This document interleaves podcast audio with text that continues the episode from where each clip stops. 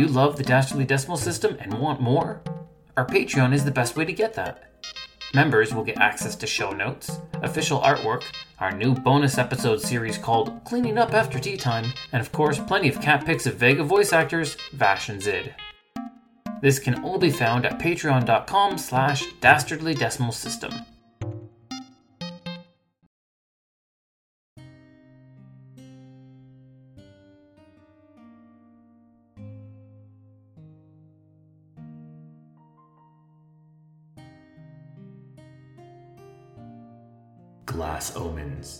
Dread crowns, three princesses, shadow lady, deathless is the seeker.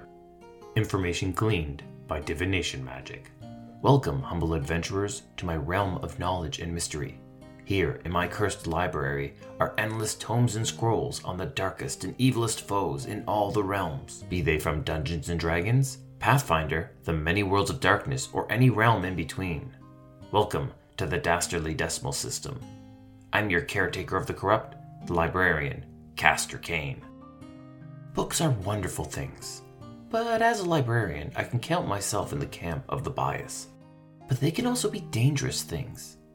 Knowledge in the wrong hands can cause great damage, but worse still is the damage that a magical book can cause. They can act as a foci for spells, guide for great evil, and some even act as prisons for dark, vile creatures. Those books are by far the most dangerous. For today's topic, I have brewed a pot of dandelion tea.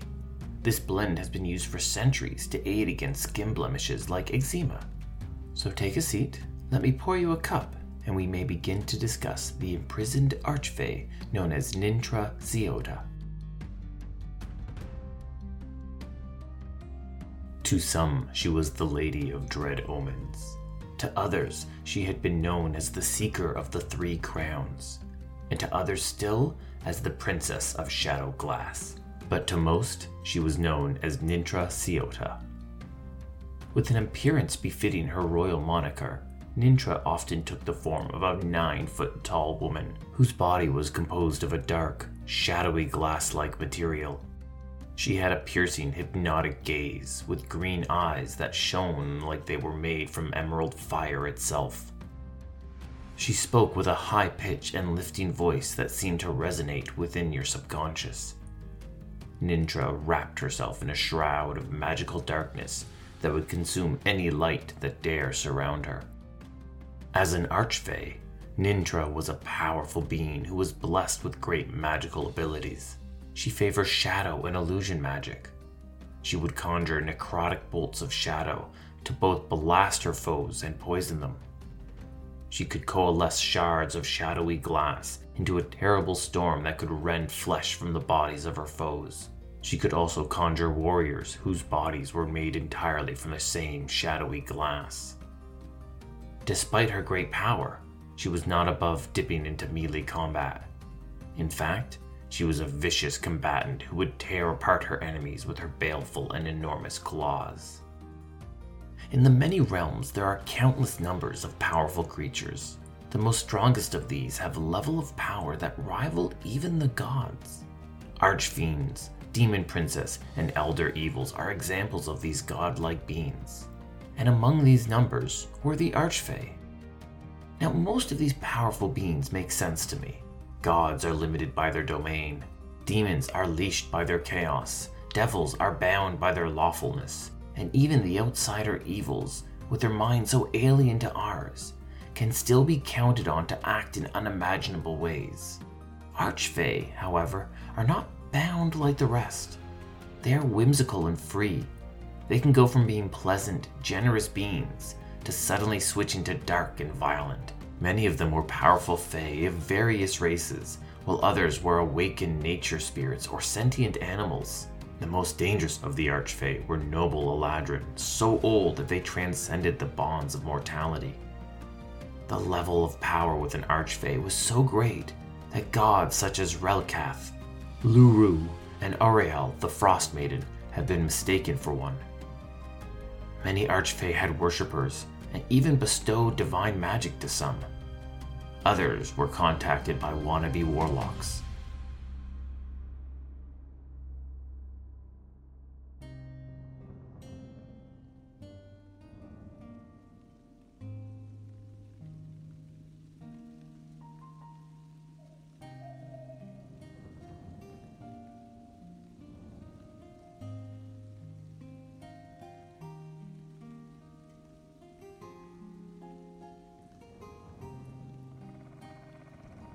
Nintra Siotta was born in Eladrin and raised in the Feywild. When she was of age, she joined the Unseelie Court. This was one of the ruling bodies for all Fey kind. Nintra joined at the bottom, as all new recruits do, but she desperately wanted more. Nintra was cunning and swift, but more importantly, she was charismatic and smooth. Her greatest strength was always her words and her nimble tongue.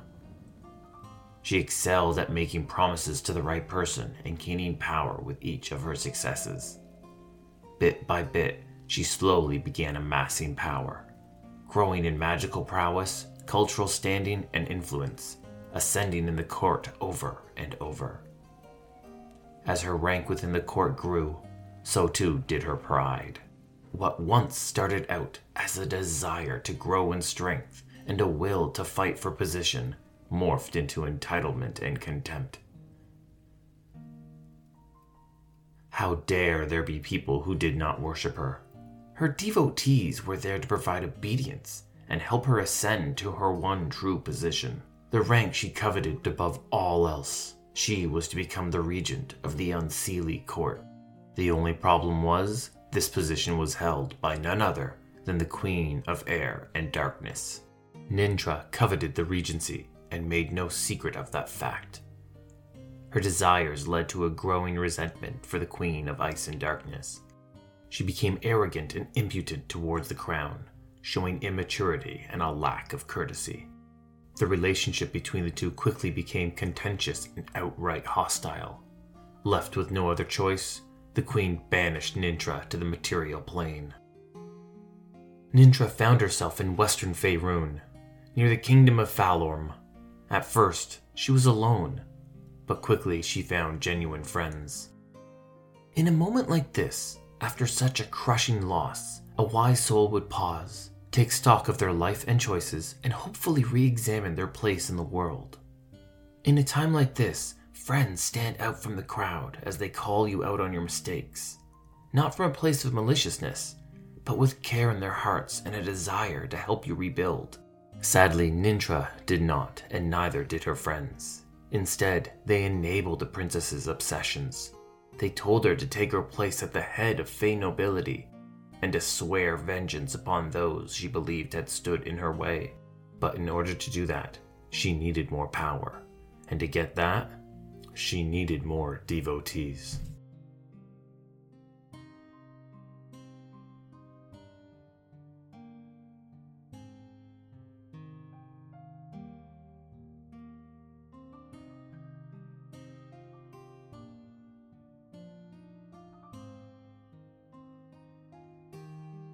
In the 6th century of Faerun history, Nintra Siotta began putting into action a scheme for power. She slowly began to corrupt and destabilize the mortal kingdom of Phalorm. The hope was when the kingdom was at its lowest and left with no other option, they would turn to her for assistance. They would swear loyalty to her, and she would drain them of their power while growing her own she was stopped by a series of heroes led by an archmage known as Xyrion the Scrivener. Knowing that Nintra was too dangerous to be set free, he created an extra dimensional prison and bound it in a book entitled The Scrivener's Tale. Knowing that no prison is perfect, Xyrion tried to strengthen the lock by putting a curse on the book. Any who read The Scrivener's Tale, even the smallest bit, would be cursed with the Scrivener's mark. The curse began with 20% of the reader's body being covered with the writing from inside the book. It would start at their fingertips and curve upwards, each word written in fine elvish scripture. Every three days, the scripture would grow until 80% of their body was completely covered. The mark's effect were minor at first, the cursed person was blessed with the ability to speak Sylvan, but suddenly lost their shadow. As the mark grew, so too did its benefits and drawbacks. The mark would grant you magical abilities and spells, but robbed you of your ability to drink potions and even attune to magical items. The progression continued until the cursed individual transformed into a statue of solid, smoky glass.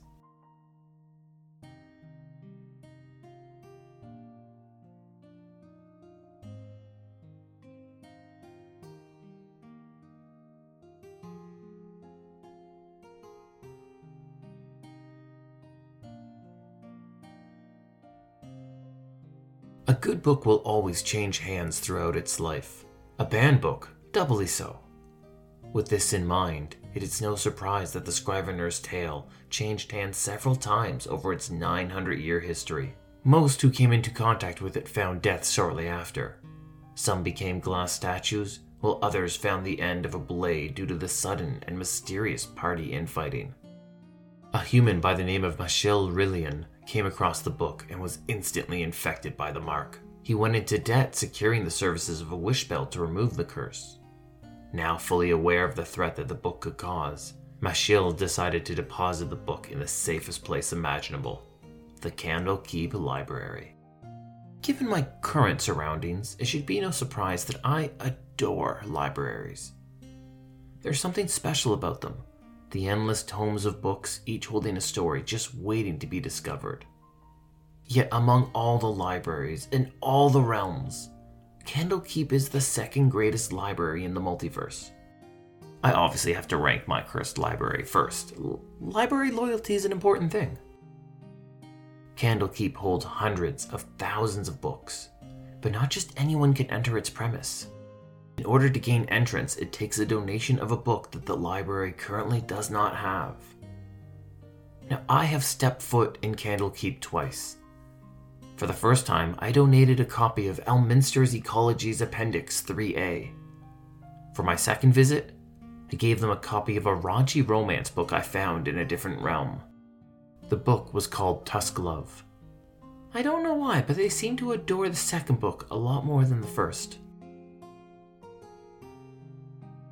The Scrivener's Tale stayed in Candlekeep, untouched for a decade until it was mistakenly given to a company of adventurers, inflicting the mark upon one of their numbers. Imagine absent mindedly reading a book, even just a few pages, and discarding it because it's not your style of read, which is valid. You move on, complete your day, and eventually turn in for the night, never giving that discarded book a second thought. That's when the dreams happen. The dreams are as vivid as anything you remember from your actual life. You feel the sweltering sun beating down as you take shelter in the shadow of a tumble down tower. In the distance, a vast army is on the march across mud churned farm fields. The need to hide from the marching foe is overwhelming, and you quickly retreat into the tower. Inside the tower's half ruined walls, you discover a boar spear that is driven shaft down to the ground, and whose head is adorned with three crowns. One limb of the spear's crossguard bears a narrow silver circlet. On the other hangs a crown of adamantium. Around the spearhead is a golden crown adorned with emeralds. You feel the need to seize one of the crowns, to simply grab it. The draw is unbearable, but as you reach for one, you suddenly wake up and find your body covered in elven scripture. The adventurers needed to free themselves from the mark, so after some research, they set out to investigate. But as they traveled, they found themselves quickly ambushed by a gaggle of Formians and Fey wizards. They didn't care where the heroes were, they would still attack. Once they even assaulted the heroes in the middle of Baldur's Gate. Seriously, what is it about that city? These Formians were loyal to the Queen of Air and Darkness. Whatever she asked of them, they did. Whatever she wanted, they fetched. And at that moment, the Queen wanted the Scrivener's Tale. With the book, the Queen could finally have Nintra under her control. But without the book, the heroes had no way to save their lives. So when the heroes refused, the Queen sent more of her court after them. Eladrin archmages, slads, vampire, fey assassins, and even a green dragon were dispatched to retrieve the book at any cost.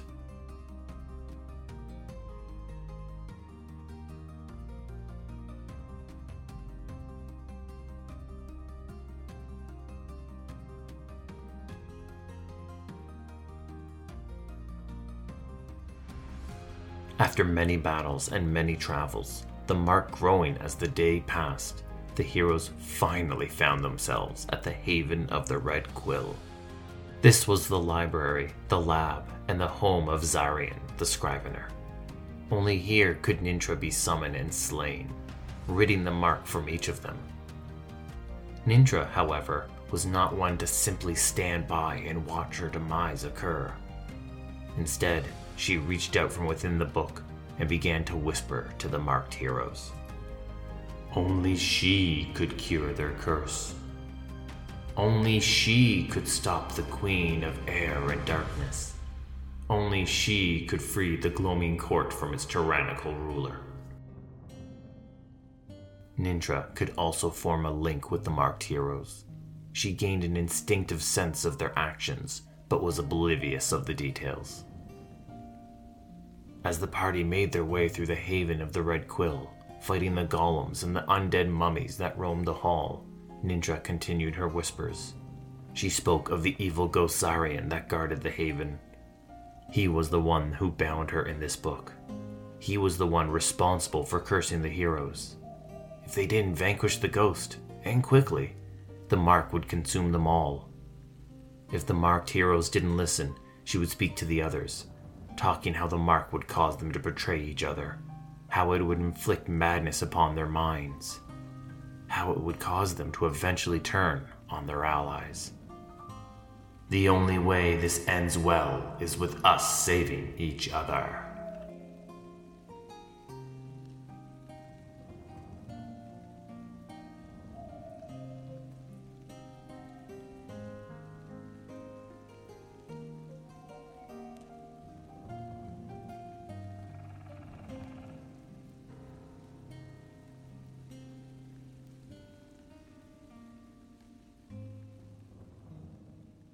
Heroes entered the great library. It was a large circular chamber, heavy with the smell of dust and stale air. A 50 foot high dome of crystal panels make up the ceiling, as a pair of frighteningly tall bookshelves lined each wall. The gaps between each bookcase was filled with smoky, gray glass mirrors. At the center of the space was a ritual circle, nearly 30 feet across and carved into the stone floor. The marked hero walked into the center of the ritual circle and began to prepare. Instead of vanquishing the ghost, the heroes decided to talk to Zarian. He revealed that the only way to rid themselves of the curse was to first summon Nintra and then to slay her, and he definitely told them how. To begin, the marked heroes must stand in a circle and light six candles. Then they invoked all of the princesses' names. Nintra Siotta, the Princess of Shadow Glass, Lady of Dream Omens, Seeker of the Three Crowns. Then, with parchment and ink, they must scribe their intention to free the princess. Smoke came from each of the candles and began to billow together. They swirled around and started to take form. As the seconds passed and even more smoke joined, the form became more and more human until it transformed into the princess. Nintra Siotta was finally free. She let out a cackling laugh and instantly turned on the heroes and attacked. She began by shattering a mirror, flinging each of the shadow glass shards at the hero. They easily tore through flesh and riddled the heroes with cuts. Then she summoned six shadow glassed warriors to fight alongside of her. The heroes fought back, but the Archfey's power were too great. She could blink around the library, slashing with her claws and blasting them with shards of shadow. She summoned dark magic to cast illusionary duplicates to confuse her foes. She even tossed one of her cleric foes into a mirror, trapping them in a glass prison.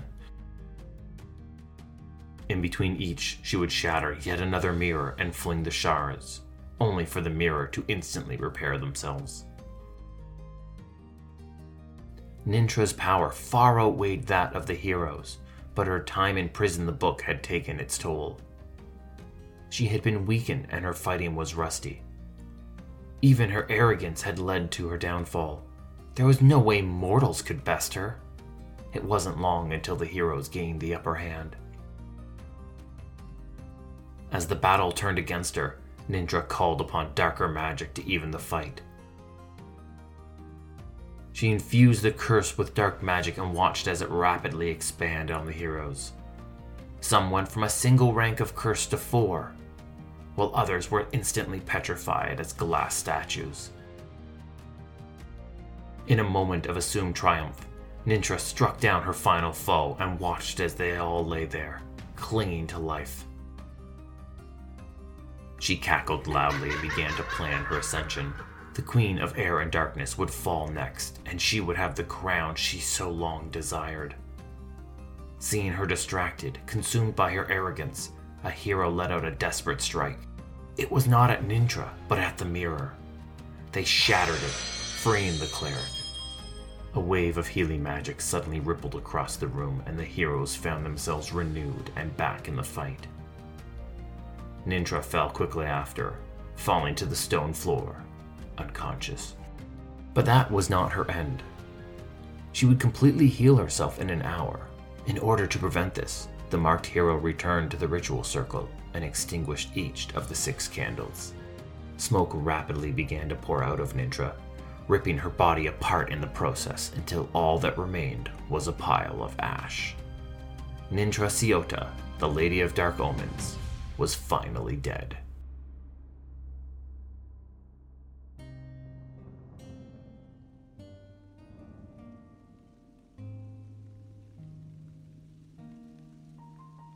Very few evil gods ever stay dead for long.